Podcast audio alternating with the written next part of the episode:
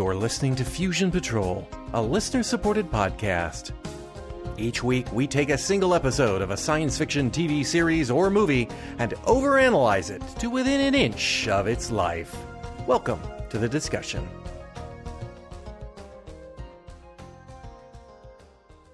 Hello, and welcome to another episode of Fusion Patrol. I'm Eugene.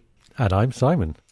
Tonight we're looking at the second episode of the ITV series, 11th Hour, entitled Containment.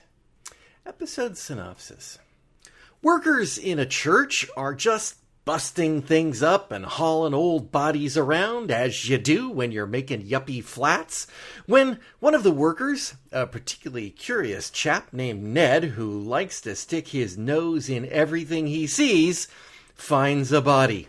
That might not seem so weird considering what they're doing. But this emaciated, almost mummified body is wearing workman's clothes and he's alive! But not for long enough to make it through the opening credits. Ian Hood is being taken to carpet for his budget excesses. He argues that since the work he must do is unknown until it happens, his budget cannot be predetermined. Therefore, he cannot overrun something that cannot be adequately estimated. Also, quantum physics, QED. He gets called out of that meeting because there's a potentially disastrous pandemic event shaping up at that church. Hood meets with Martin Callan, voluntary head of Britain's ad hoc pandemic response team. Voluntary because Britain doesn't see the value of funding such a thing. But he's not bitter. Just because the Americans spend a billion dollars on pandemic preparedness and will never have to worry a nightmare scenario like this.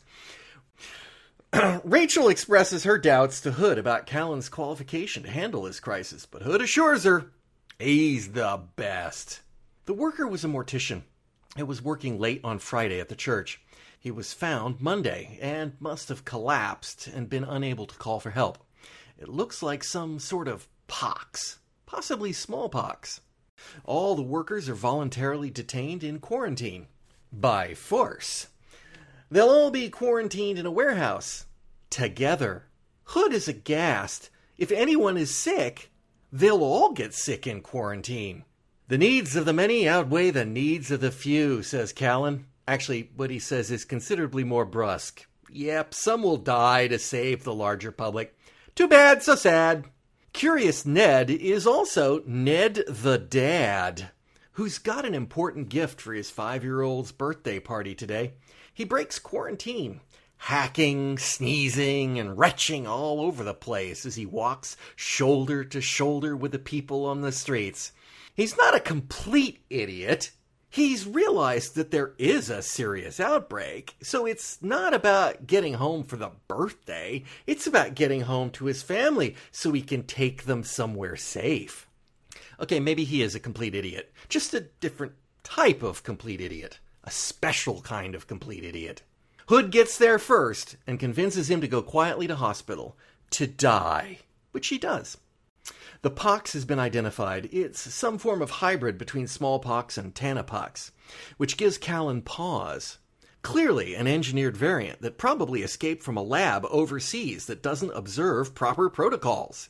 Hood's team also does contact tracing on the dead mortician and discovers that he did under the table embalming on the side.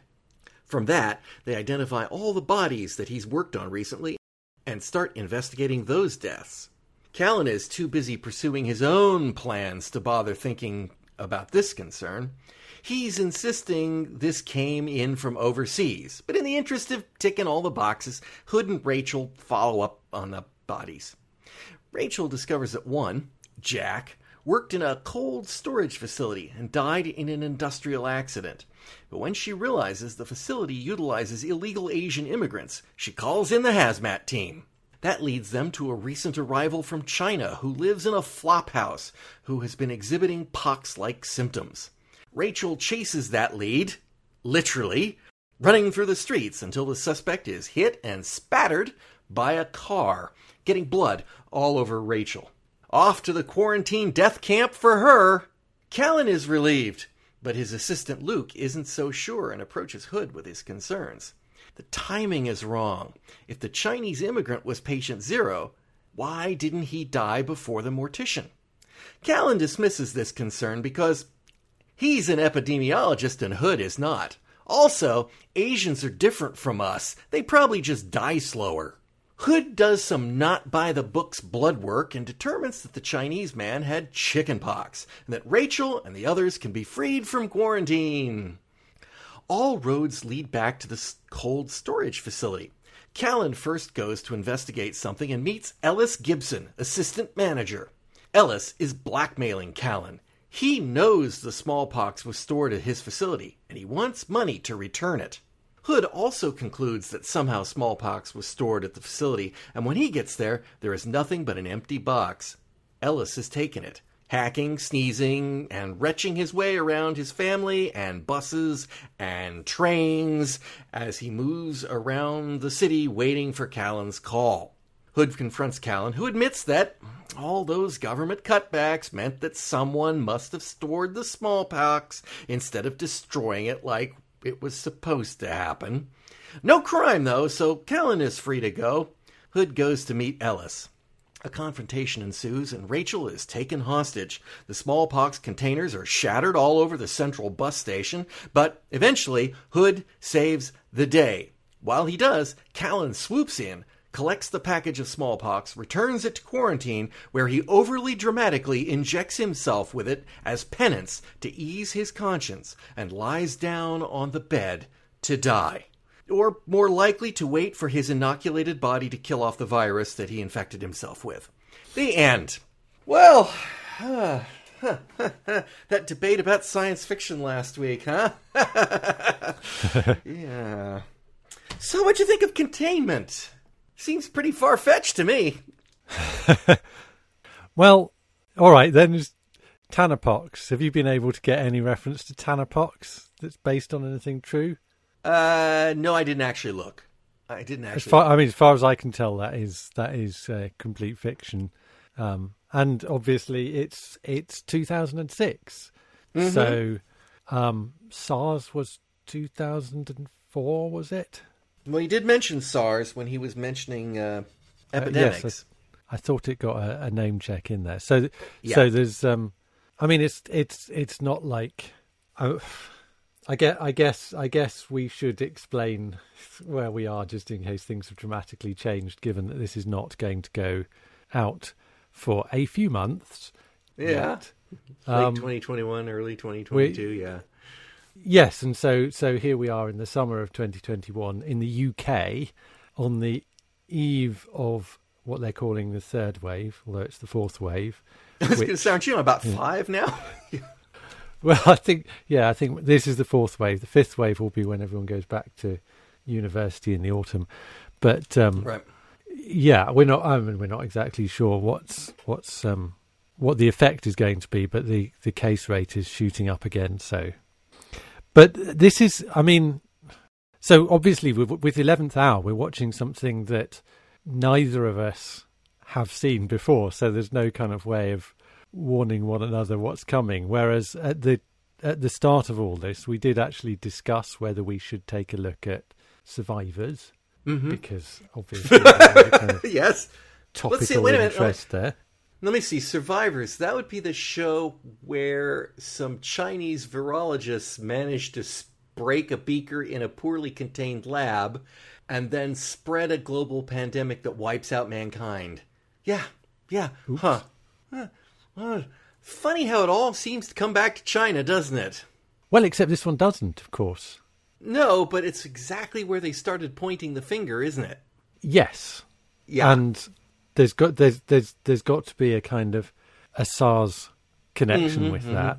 Mm-hmm. Um, but then you know maybe there is maybe this is not coincidence. I mean, obviously China has a very large population, so that's one factor in it. But then we are also talking about viruses that have mutated from animal to human, and there may be a a, a common factor in that.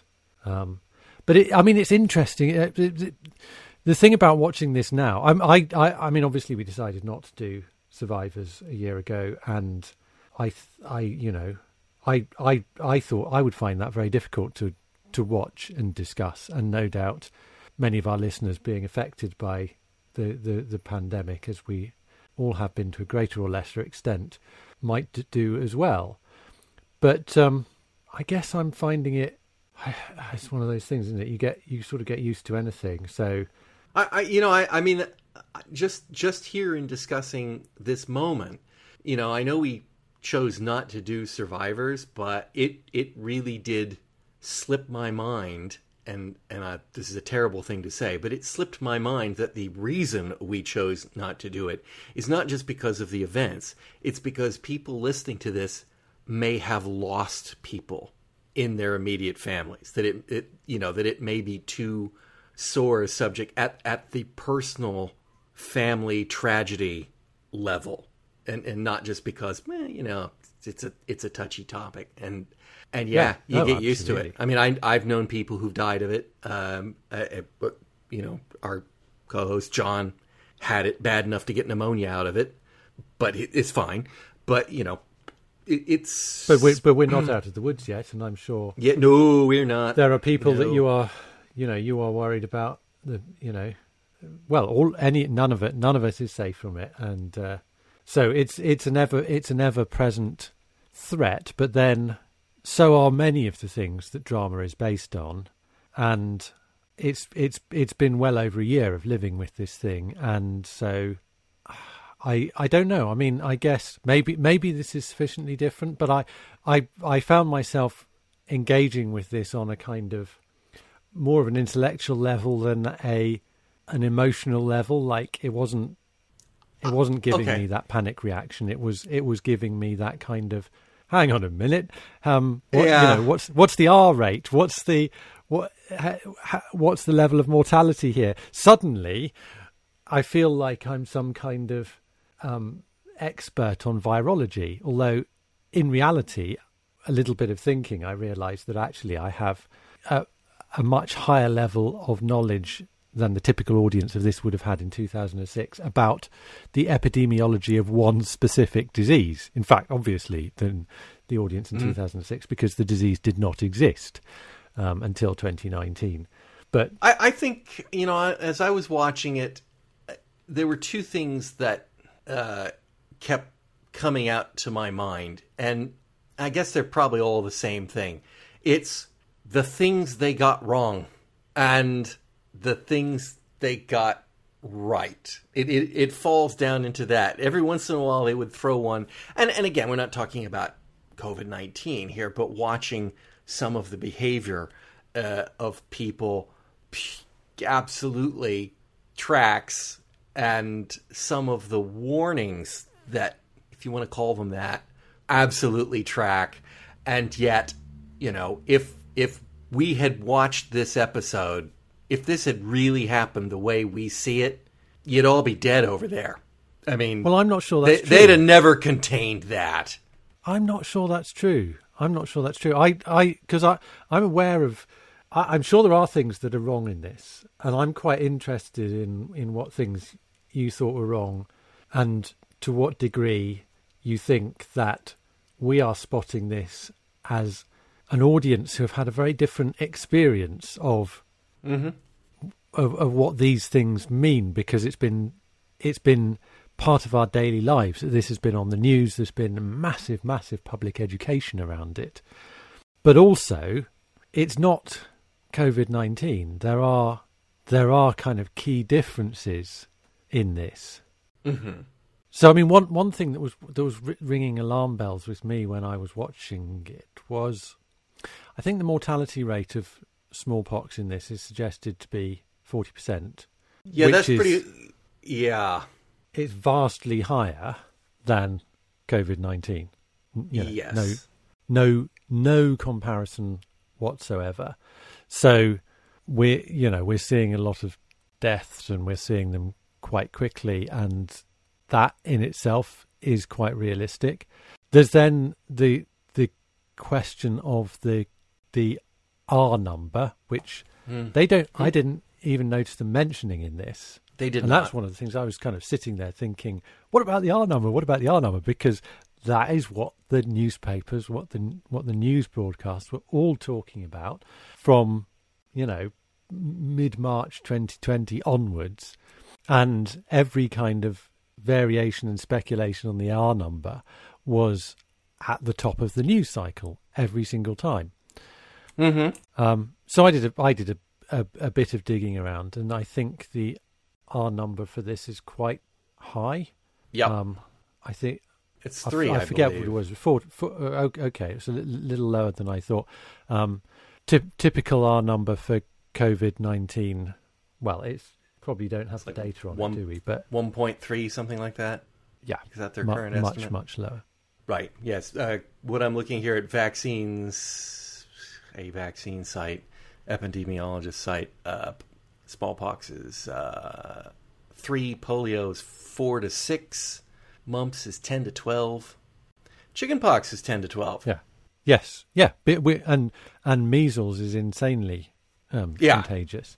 So you know it's it's it's not the small smallpox or what. It, I mean, obviously they they buy themselves something by making it a smallpox tanapox hybrid because Mhm. that's fictional.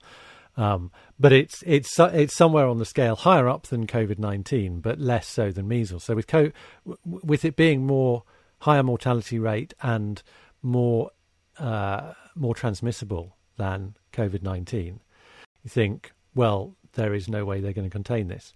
Well, I I'm not sure about that because one of the big differences here is, or one put it the other way around, one of the massive differences with COVID nineteen is that the symptoms don't present until after you have become infectious.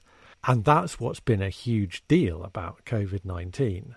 And it I it's you know, it's another factor in this. It's it's one of those things where th- the episode is called containment, and that's that's the that's the key thing in being able to contain it, I think, because you can identify people who have it before they start spreading it.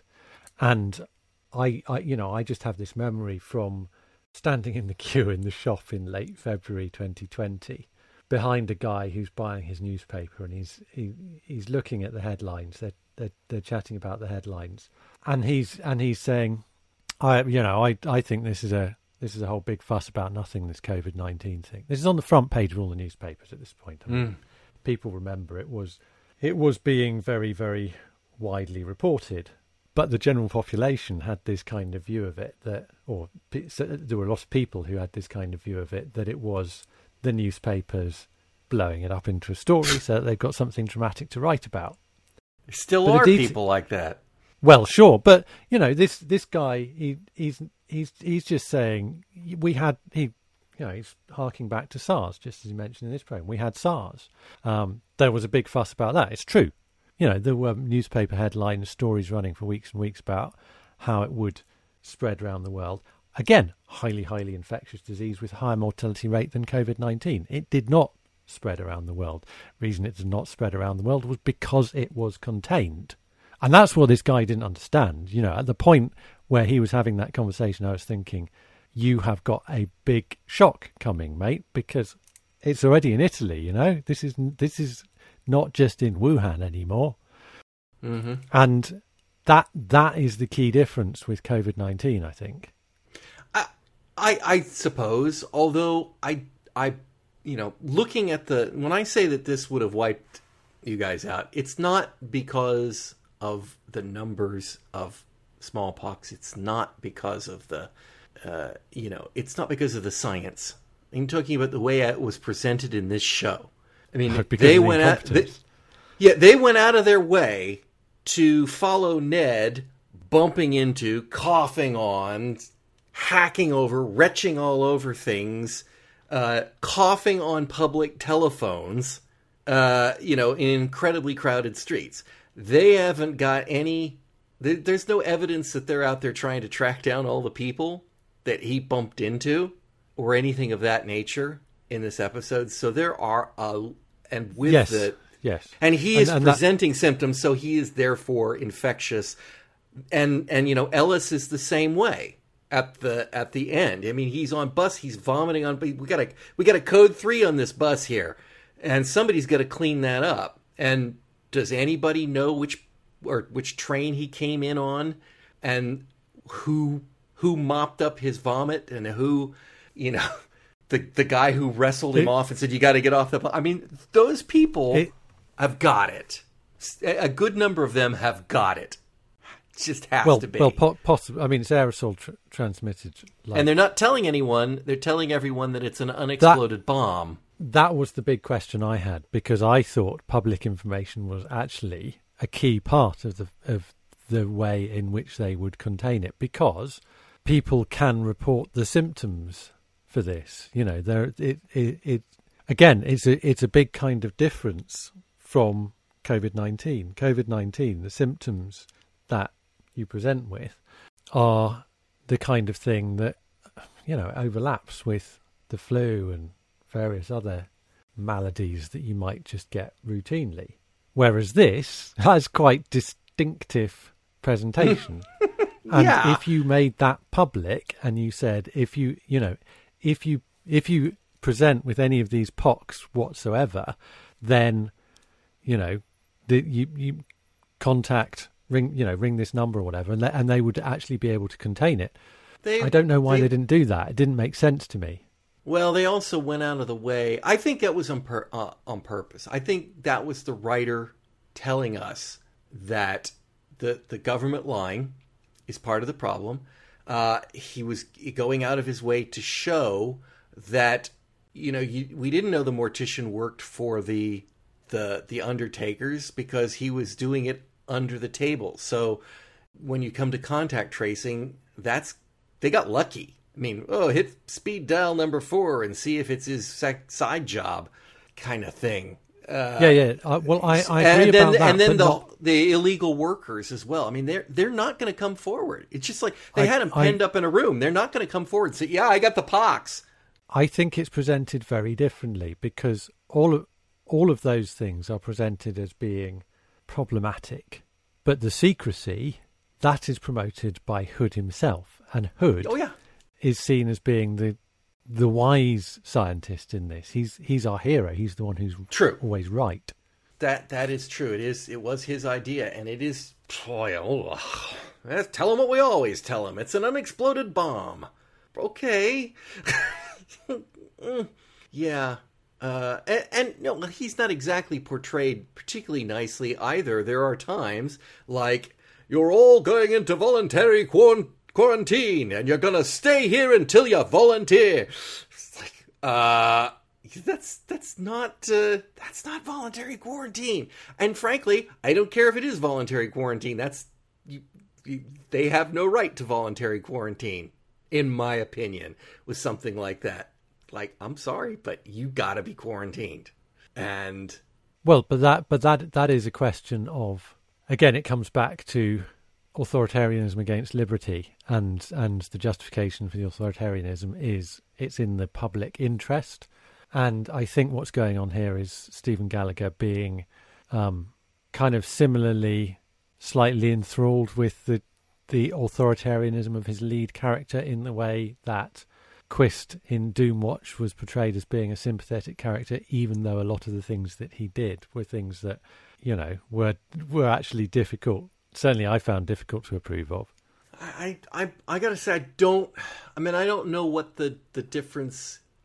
Obviously, we have now lived through a, a different kind of pandemic where this has been absolutely thrown on its head, but it's never been, in my opinion, prior to the COVID, that if the Board of Health finds you with a highly infectious disease, you get put in enforced quarantine. End of discussion.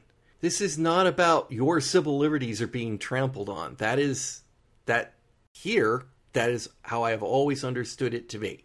Oh, I see. I some diseases. I thought you were arguing the other way. No, no, no. I'm arguing that qu- that it was ridiculous of him to put on the facade of saying you're going to volunteer for quarantine. Yeah. It's like, no, you're going into quarantine. Shut up. You know, it's like the end of discussion. You're going to kill people. You're going to die.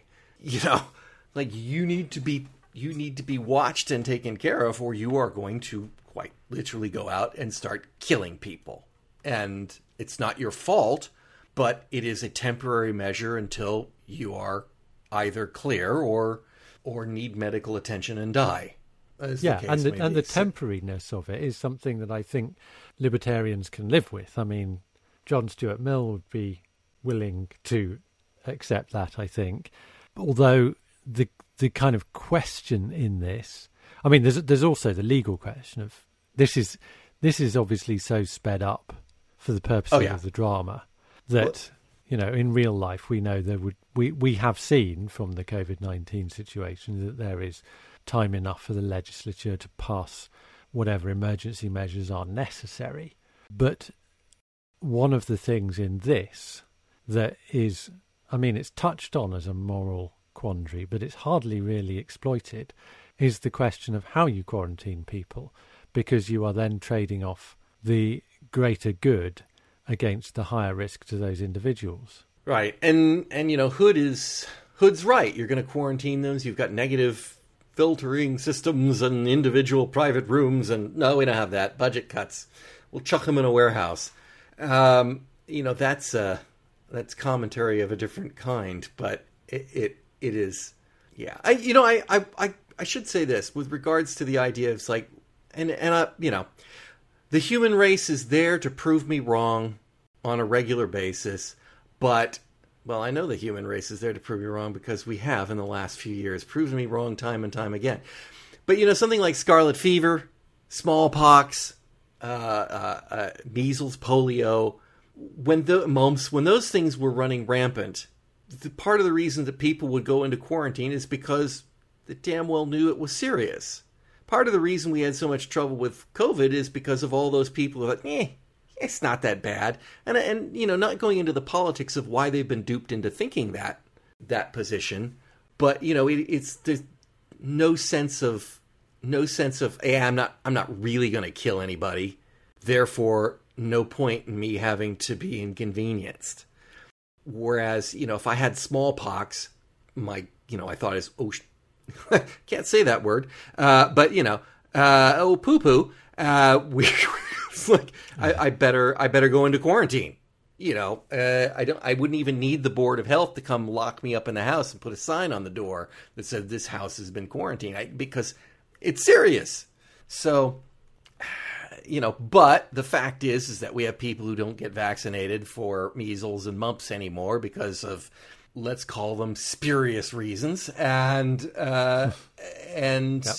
and now you know, we have measles and mumps outbreaks, and uh, you know, do those people go into quarantine? I hope so. I hope so. Yes, although I mean, the so among the differences here are that it, there there are there's obviously a high level of immune population because the the numbers well that's true here anyway the numbers who are not vaccinated are very very small um, so some something like measles, which is incredibly infectious and actually incredibly dangerous. Although again, a lot of people don't necessarily believe mm-hmm. that. It it it's still it's still contained by virtue of the fact that we have effective vaccines for these things. When um, we when did they stop um, vaccinating people for smallpox in the UK? Do you know? Well, I imagine when it was when it was eradicated. Yeah, I don't know. I mean, I've, not... I've been inoculated for smallpox, but because uh... there, there hasn't been a case of smallpox in the states since about the fifties, I think. Right. Was, I think the last case worldwide was seventy-seven. So I think I would have been around, well. but only just. and uh, so I am pretty sure I haven't been vaccinated against smallpox, at least as far as I know. But obviously, we do have a vaccine for it it, yeah, it, it it it's just I guess the the fear is that if it can if it can spread quickly, uh, then it's going to outpace the speed at which you can vaccinate the population uh, because you've got to you know you've got to ramp up production and everything, even though it's already there, extant and ready to roll. Mm. And by the way, 1972 is when they stopped routine vaccination in the U.S. Okay, well, yeah, so, I mean, I'm still old enough to have that, but but yeah, that that that would make sense.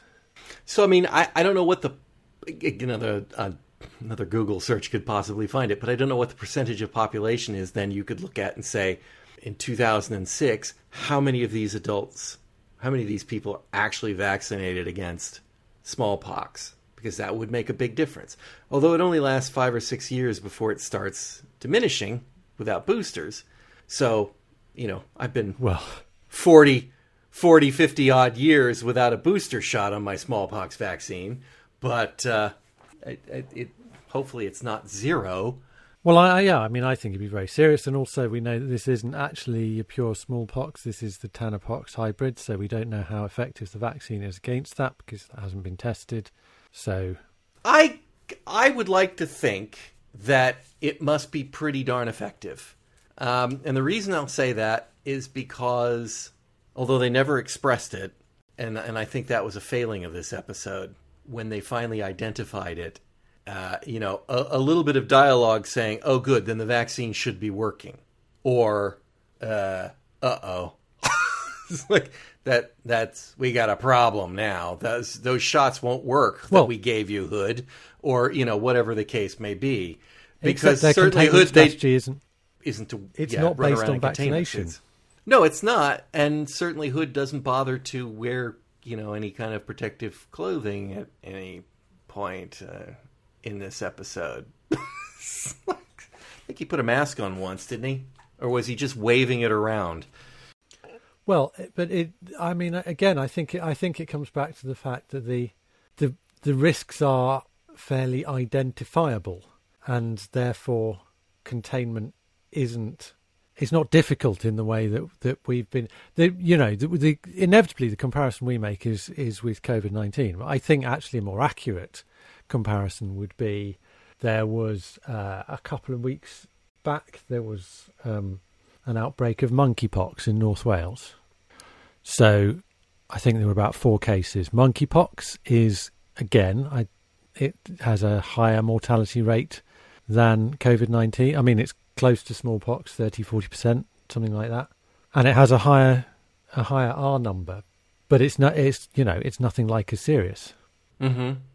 I mean, it, it is serious if you got it, but from a from a an epidemiology point of view, right? I, I, containment I, is an option. Yeah, and I I just think that the way they dramatically posed this, I mean, yeah, okay. Again, humans have managed to disappoint me, but you know, Ned Ned was almost inconceivably unbelievable to me. The character of Ned. Which character was Ned? Ned was the guy that when he found a body crawled over the top of the grave and stuck his nose on top of it practically. Ah. Before yes. and then broke quarantine to not take the present to his son, but to go take his family off somewhere safe because apparently there's a disease running around. I don't know who could have gotten and, it though. and, and you and you think it's unrealistic that anyone could be that stupid as I said, the human race has managed to disappoint me uh, regularly in the last 15 to 16 months. But but at some point, if if he had not been presenting symptoms, and it, this is again, this is that difference between COVID and smallpox. If he'd been trying to get home and he was not presenting any symptoms whatsoever, then I could I can't justify it, but I can say in my mind, it's like I'm fine right? I could see somebody going, "I'm fine," but when you're doing, "I'm, I'm, I'm fine," no, you're not fine. Yeah. yeah. And that was the part that that really reached the. It's like you know something. Maybe I shouldn't go home to see my family. You know, maybe that's the wrong thing to do at this point. Maybe I should go see a doctor. That's what they wanted me to do in the first place. I just had to get this present to my kid. And Speaking of that present for the kid, please take this present to my kid. He's begging for this thing. It's like, nope, gonna have to destroy it. It's like, okay, Callan, we get it. You're jackass. But I think he probably heard that within earshot of some people. Hell, I'd have bought his kid one of those. You know, I'd have just said to the guy, I will buy another one for him and give it to your kid, okay? Done. I mean, that I wouldn't even afford to buy one of those for my kid. But in a case like that, if I was working there, I would we would get the money to get that guy that to his kid. Just I can't. And then of course, you know, Hood does it at the end, which is the right thing to do. Of course, Dad never found out his kid got it, so he didn't get any he didn't get any uh, comfort out of that. But well, uh, unless he's looking down from the afterlife. Okay, yeah, I'm gonna I'm gonna go with a no on that one. But okay. Please don't involve God, Rachel. We're talking science. Science. It's too yes. serious to bring God into it. Exactly. I'm still trying to figure out Mr. Gallagher. Uh, I I he really loves that religious imagery, doesn't he? Oh yeah. I don't know what he's going for there. Uh, I, and I don't know what he was going for with the commentary. If it was commentary about tearing down the church and turning it into flats for yuppies, do do they even do that? Oh yeah. Do they? Okay. Well, that's fine. I'm. I'm... I mean, whether whether I mean whether they would disinter corpses from consecrated ground in order to, I don't. I, I, I don't know what the procedures would be for that. I don't know how old those graves would have to be for that to happen. I don't know yeah, I, I, I, I have I have questions about that, and I, I, I'm not entirely sure what his point is there. Yeah, it just seemed like it's an excuse to be moving them, but I'm I'm sure they could have come up with some other excuse for that. But and it didn't really go anywhere. So, I mean, it's it's it's it, it it's, it's presumably an aside into why why is this kind of beautiful architecture not available to be enjoyed by the general population, but just by a handful of incredibly rich people who can afford to live in it or whatever. But then the counter argument is always going to be, well, yeah, that's all very well, but who is actually paying for the upkeep? If if it's just being allowed to fall down, then isn't it better that someone steps in and preserve? But none of that argument is happening. It's just it is just literally a throwaway line. So I don't know where he stands on it. And it's a weird setup too, because you start off and everybody's handling a bunch of dead old bodies, and you could absolutely well, first off, they, they misdirect you. The the whole opening is a misdirection. Nobody else in this nobody else in this program exhibits symptoms that make them look like a mummified corpse the way that the mortician did. I mean uh... he he looked completely different from all the other dying characters, and that was very odd. And you would be absolutely forgiven for thinking, "Ooh, we're digging up these bodies, and we've resurrected some pox that has." You know, been interred here, and you're disturbing the dead, and that's a bad thing, and it's going to wreak havoc upon all of us. And no, that's ridiculous, Rachel. A virus couldn't survive. oh, okay, never mind. Yeah, well, but I mean, clearly that is the intention, but I'm not I'm not sure whether it's fair to say that he doesn't look like any of the other corpses because I I think I have a problem with this episode, um, which okay. it, it, it's kind of I I overcame it, but it's kind of fairly persistent and difficult throughout the episode, which is the cinematography is just unbelievably nausea inducing. it's so the, there are all these fast moving low shots. Uh, it's uh, you know it's shaky. It's it's I I don't know. I mean, I think I think the guy um, and it's it's Ben Smithard who also did Resurrection, which I didn't have any problem with, but he must have just had far far too much coffee this day. I I don't know that I noticed that. Uh, there were a few shots that I noticed that didn't seem right, but I didn't really get a lot of.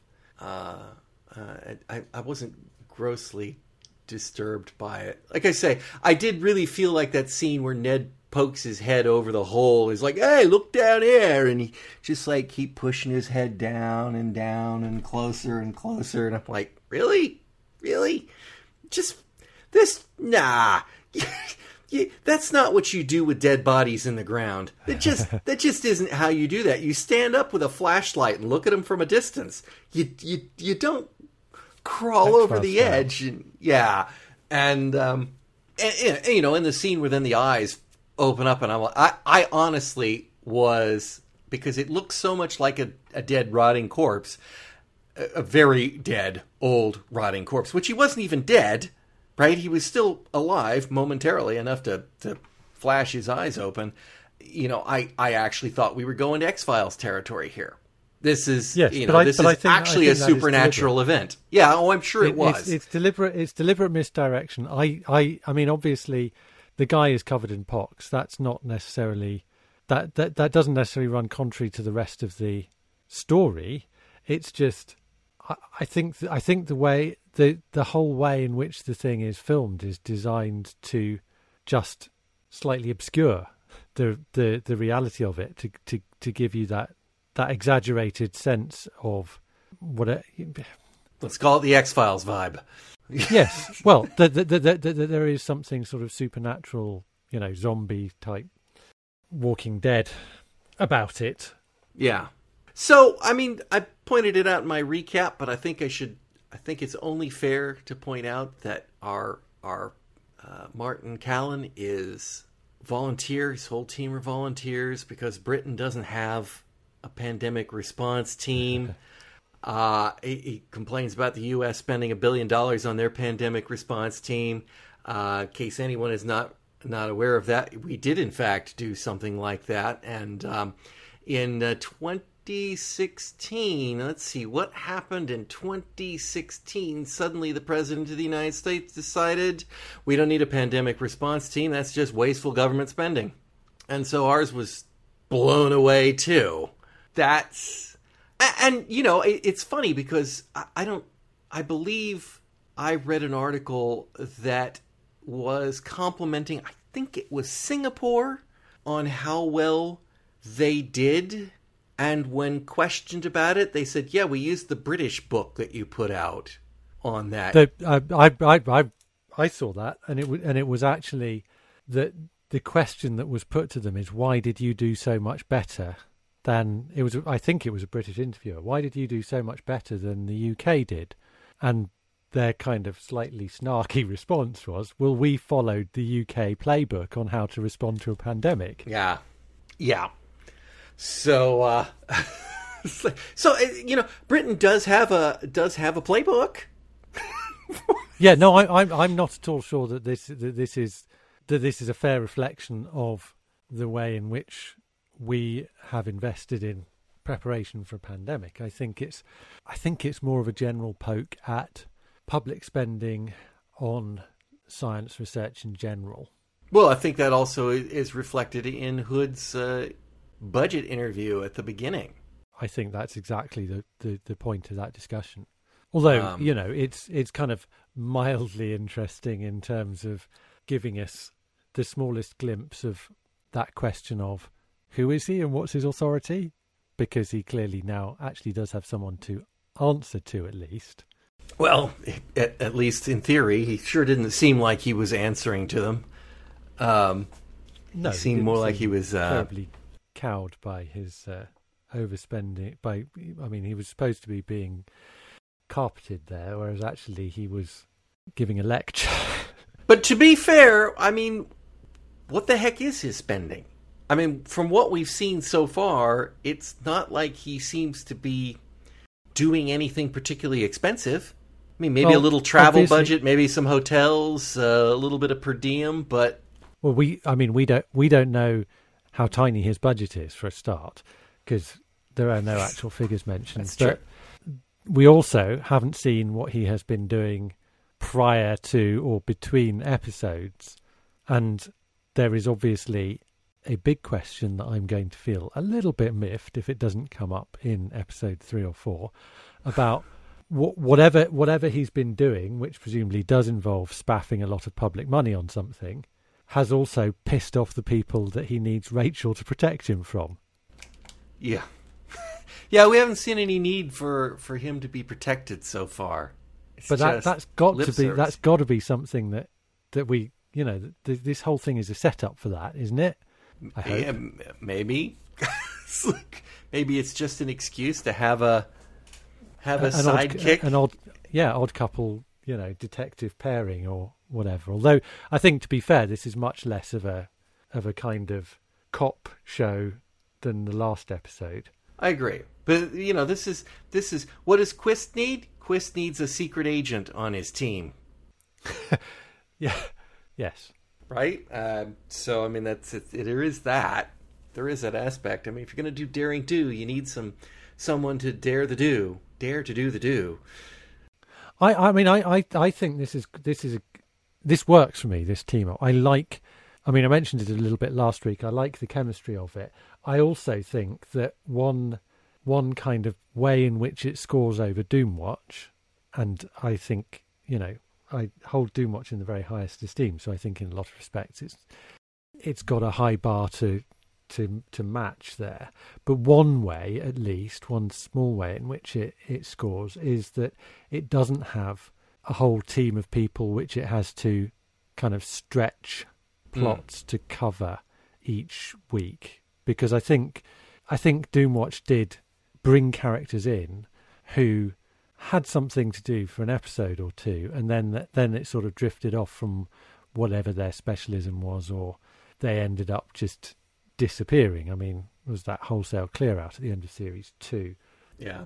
Um, we're we're uh, let's talk a little bit about Callan's behavior. I mean, he is not portrayed particularly sympathetically in this, and uh, you know, the moment that uh, the moment that they said yes, we've identified it, and it's uh, smallpox and tanapox.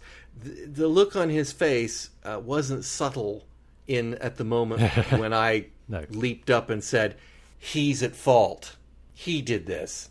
And now, admittedly, I thought that he did this to prove that they ought to get the budget back so that they have a pandemic response unit. So he's back at the government teat. But, but no.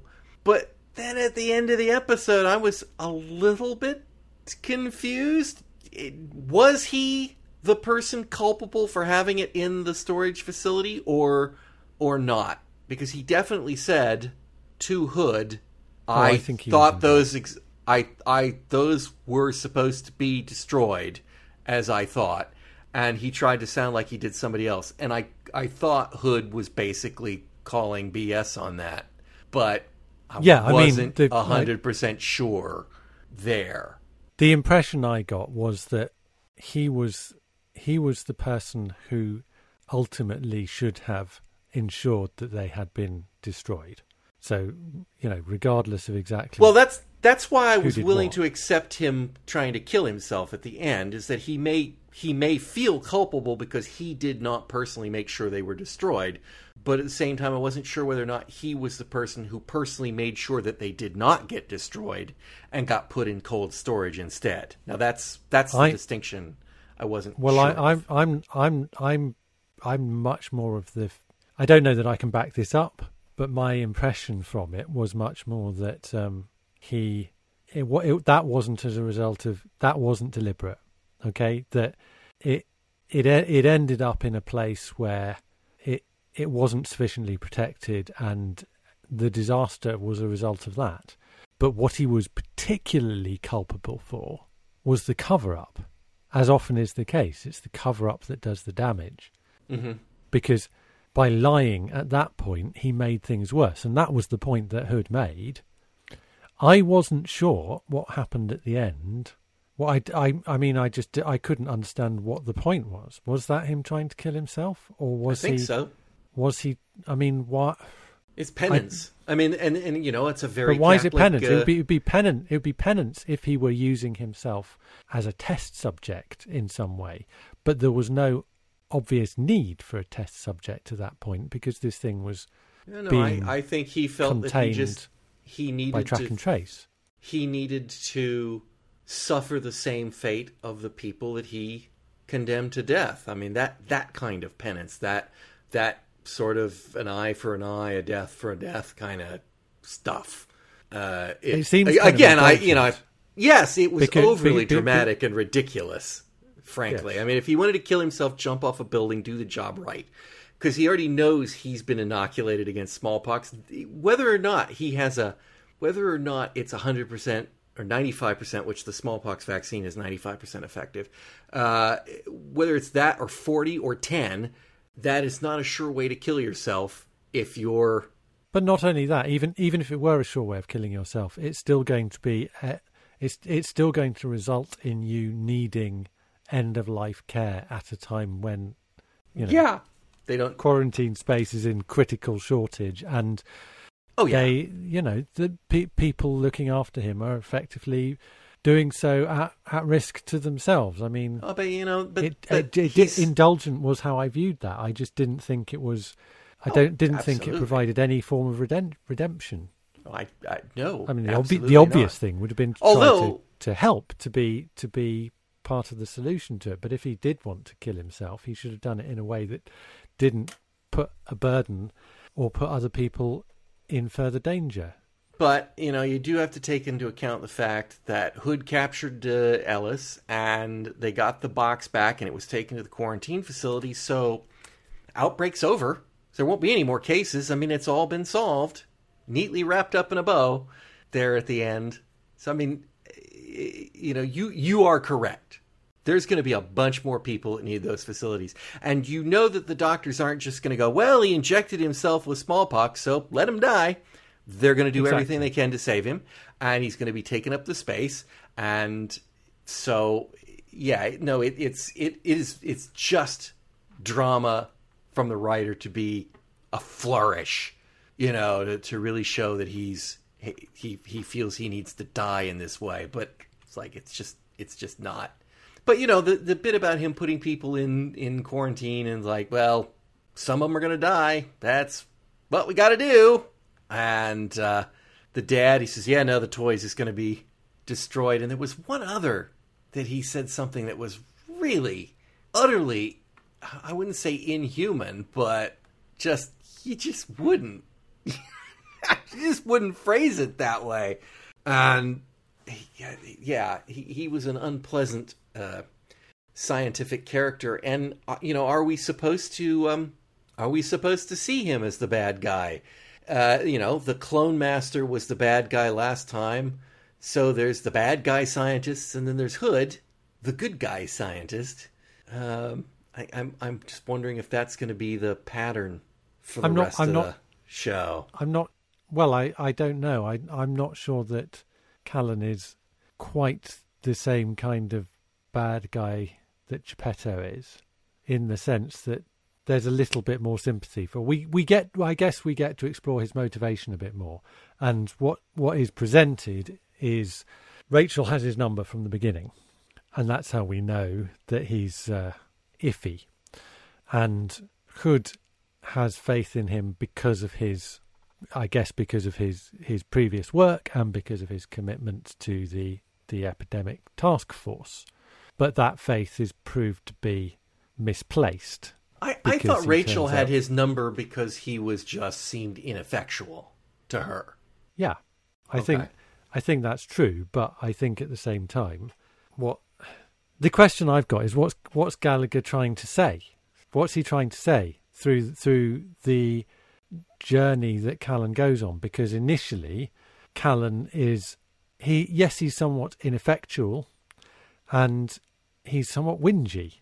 But he's whingy and claims he is ineffectual because he is underfunded, because he has been sidelined, and because he is not being given the support that he needs.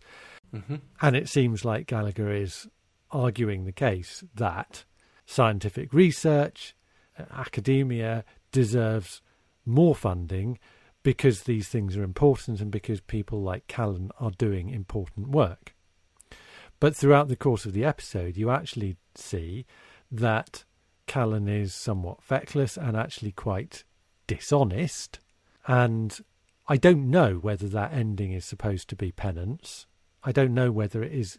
I don't know whether the, the, the kind of way in which it is so self indulgent is actually intentional.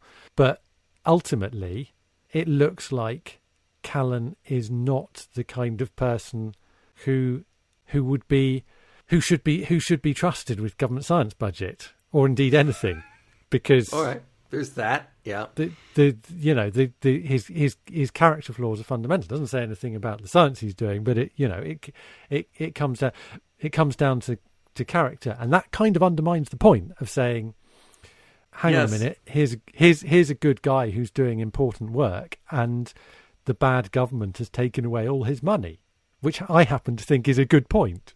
I, you know, it, it, yeah, no, it- there are all sorts of, it's, it's almost like he's thrown, like I say, he's just thrown everything into the mix here. There's, we should be prepared for pandemics because this is going to happen.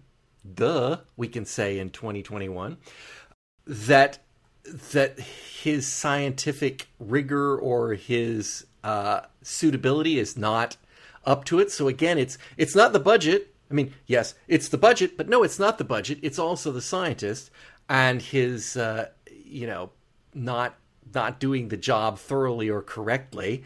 And then it's the well, you you know, people work under the table and and people come here illegally and all of those are problems that make this thing work it's just kind of like a soup of everything that could possibly in theory go wrong or some or some idiot breaking quarantine it's a bit much uh it's a bit much i and I, and I think it sends mixed very, messages, yeah, about what it's warning the, yes, us about. It, this is all of us. It's all of it. At, just warned about. At the, at the very at the very least, we need we need we need Hood to be making some kind of sense of it. If if if we th- if we think his role, because if he if he's a Whitehall troubleshooter in terms of making sure that you know rogue plastic viruses aren't going to melt aeroplanes or whatever, that right. that he he part of, part of his job is oversight to make sure that people like Callan are kept in check. But the other side of that would be saying if there is good science going on, then he should be arguing that that science continues to be funded because that's kind of what what we're seeing when he's arguing for his own budget. He's saying, you know, I'm important because science is important. That mm-hmm. is the mm-hmm. basis of of what he says there. So I think that needs linking up somewhere. I think that needs making more explicit. I wonder if the fact that it's not is is connected with the kind of you know the the the fact that Gallagher and the producer on this had some disagreements as far as I understand it in the sense that there was there was some rewriting done that Gallagher this episode of the series in a whole. I, I mean I think I think this I think this happened on a number of episodes. Well, only being four, it's you know, not a lot of them, but yeah, okay. Yeah, but I mean, you you alluded to the fact that the producer got a writing credit on the Wikipedia page, and I think that might be the reason ah. for it. I've had a look, I've had a look, and and um, IMDb. I, I mean, this isn't a second source to be fair, because I dare say one of these is based on the other. But IMDb puts him down as having contributed additional material, and it yeah, you, you, you can imagine that, that that what we're talking about, a lack of clarity or sing, singular singular vision in it, could be the result of two people having conflicting creative input.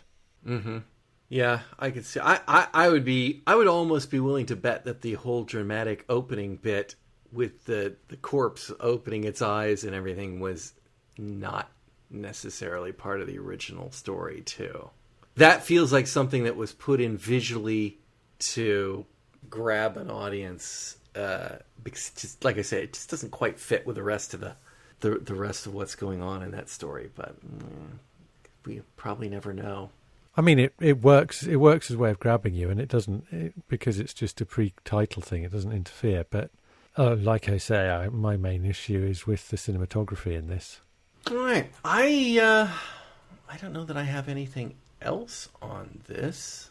I've got a couple of things. I mean, I say my main issues with the cinematography. I generally actually did still enjoy the episode. I'm enjoying the the interplay between between Hood and Rachel. I think there is some, you know, some enjoyable dialogue in it. But some of the some of the things that I was particularly happy about last week as, as some of the things that have been compromised on slightly this week in terms of, you know, slight predictability and in particular Rachel needing to be rescued in this. Oh yeah, she was she was terrible in this in that way. It, she seemed to be in trouble all the time. And and you know, I mean, being being a little bit uh, hasty in chasing down the chickenpox guy that is I understandable. Believe. Yep, that one I. But being being quite so clueless with Ellis on the bus did seem just like an excuse to have her hanging around so that Hood could step in and do yeah. the kind of action hero rescuing bit. But what I, as I was saying last week, what I kind of liked about that is that it had so clearly set up this relationship in a way that that's Rachel's job. She she does the action hero stuff, and Hood Hood does the you know the sciencey bits. The thinking, yes. Yeah, I mean not not that she's not smart. I like the fact that that a, a lot of the things I like about this and liked about the episode were people behaving smartly and people behaving in an intelligent and believable way. But the things that I didn't like about it were where they pushed some stupidity beyond I mean not not that it's not credible like like you said people do disappoint but that's a it, kind it, way it, it's kind of it's kind of predictable the the the fact that Ned was being so stupid wasn't a major problem for me because that element of the plot was not drawn out they they they could have used his stupidity to try and build suspense throughout the episode but in fact quite quickly they track him down and drag him off to isolation. And that's fine. I'm happy with that. It is actually but a bit a, disjointed here because of all the different things that they do. I mean, I know that's contact tracing, so it's going to go around a bunch of different people, but it, it, it did sort of kind of bounce between little complications uh, in a not clean way, in in my estimation. But sorry, I interrupted, but I was that just you you brought that to mind. I think, yeah, it's. I mean, he he could have been the guy wandering the streets for six or seventy five minutes or however long this thing was, and them trying to track down and contain people and and find out where he's hiding next, and and they didn't. Right, they dispatched him fairly quickly, and then it was on to the next thing that they had to dispatch, and then the next thing they had to dispatch, and the next, and and they were all just sort of almost but that, but vignettes. That, that's kind of it. But that's to to me that. I, so again, another film that I just couldn't bring myself to rewatch. I I thought about it with the the outbreak of COVID nineteen, but um, Steven Soderbergh's Contagion, mm-hmm. which is essentially and you know it's it's another five seconds into the future type of science fiction because it explores what happens if there is a pandemic that is actually considerably more fatal than COVID nineteen, and it, again, it's it's it's well within the realms of possibility. It's just it hadn't happened yet. It hasn't happened yet because obviously nothing that fatal has has has gone around. Um, but the way the way that story is told is very much just exploring all of those different stories, all of the kind of the way in which different people are playing a role in the course of the epidemic spreading, in the course of attempting to contain it, failing to contain it, uh, you know, and dealing with dealing with the outbreak and then the aftermath and so forth. So I like the idea of doing that with the vignette. Obviously, I mean, the issue here is that the format of the show means that it has to be Rachel and, and, and Ian Hood doing everything. Yeah, right. But yeah, I mean, okay, fair enough. It's that kind of show, it's, and it's only got seventy-five minutes. Hmm. Anything else? No, I mean, I, I, yeah, like I say, the kind of the weak points I think were the predictables. Are like you know, you got to a point where you go, yeah, Callan is just going to end up sacrificing himself in some way, and it's it's disappointing that it plays out in exactly the way that you think. Mm. So it it felt like that, or you know, there were there was the last 15 minutes were, were there in order to provide a dramatic resolution to what had been in itself quite a satisfying story but they were the they were the kind of moments of the the episode that just felt a little bit not quite not quite true to the rest of it and a little a little bit a little bit cliched a little bit forced yeah can't disagree there all right. Well, if there is, I don't know what the next episode is off the top of my head, um, but it's episode three. sure, you can find it somewhere on the on IMDb or or or Wikipedia or. Uh, I'm and, sure I can. But uh, in the meantime, Kryptos. Kryptos. C R Y P T O S, Kryptos, that kind of Kryptos? That's the name of it, yep. Not K. Is it K or C? K. First K K Kryptos. Like yeah, like K, Krypton. Like like Superman. Like yeah. Superman, Planet Krypton. Yeah. All right. All right. Well, then oh, I'm sure that one's going to be looking... science fiction. No. Sorry, just just a little addendum because I got onto the Wikipedia page. It turns out Tanapox isn't fictional, so uh, yeah, I I sent you a link well during the during, during the show, but uh, yeah, it's uh, may have come from monkeys. You were talking about your monkeypox about that time too. I was thinking, hmm, maybe, but uh, anyway. All right, Simon, thank you for joining me. It's a pleasure as always, listeners. I hope you'll join us all again next time on Fusion Patrol. We hope you've enjoyed listening to Fusion Patrol, a listener supported podcast. There are over 500 previous episodes available at fusionpatrol.com. Come join the conversation on Twitter, our website, or Facebook. Find out how you can become a supporter at patreon.com slash fusionpatrol. Supporters get early access to all regular episodes, bonus episodes, and more. There's even an optional podcast series where we're looking at the classic TV series Babylon 5. Our music is Fight the Future by Amber Wolf. This has been a Lone Locust production. On the next episode of Fusion Patrol, we'll be looking at two Ultra Q episodes I Saw a Bird and Garadama. Come join the conversation on Fusion Patrol.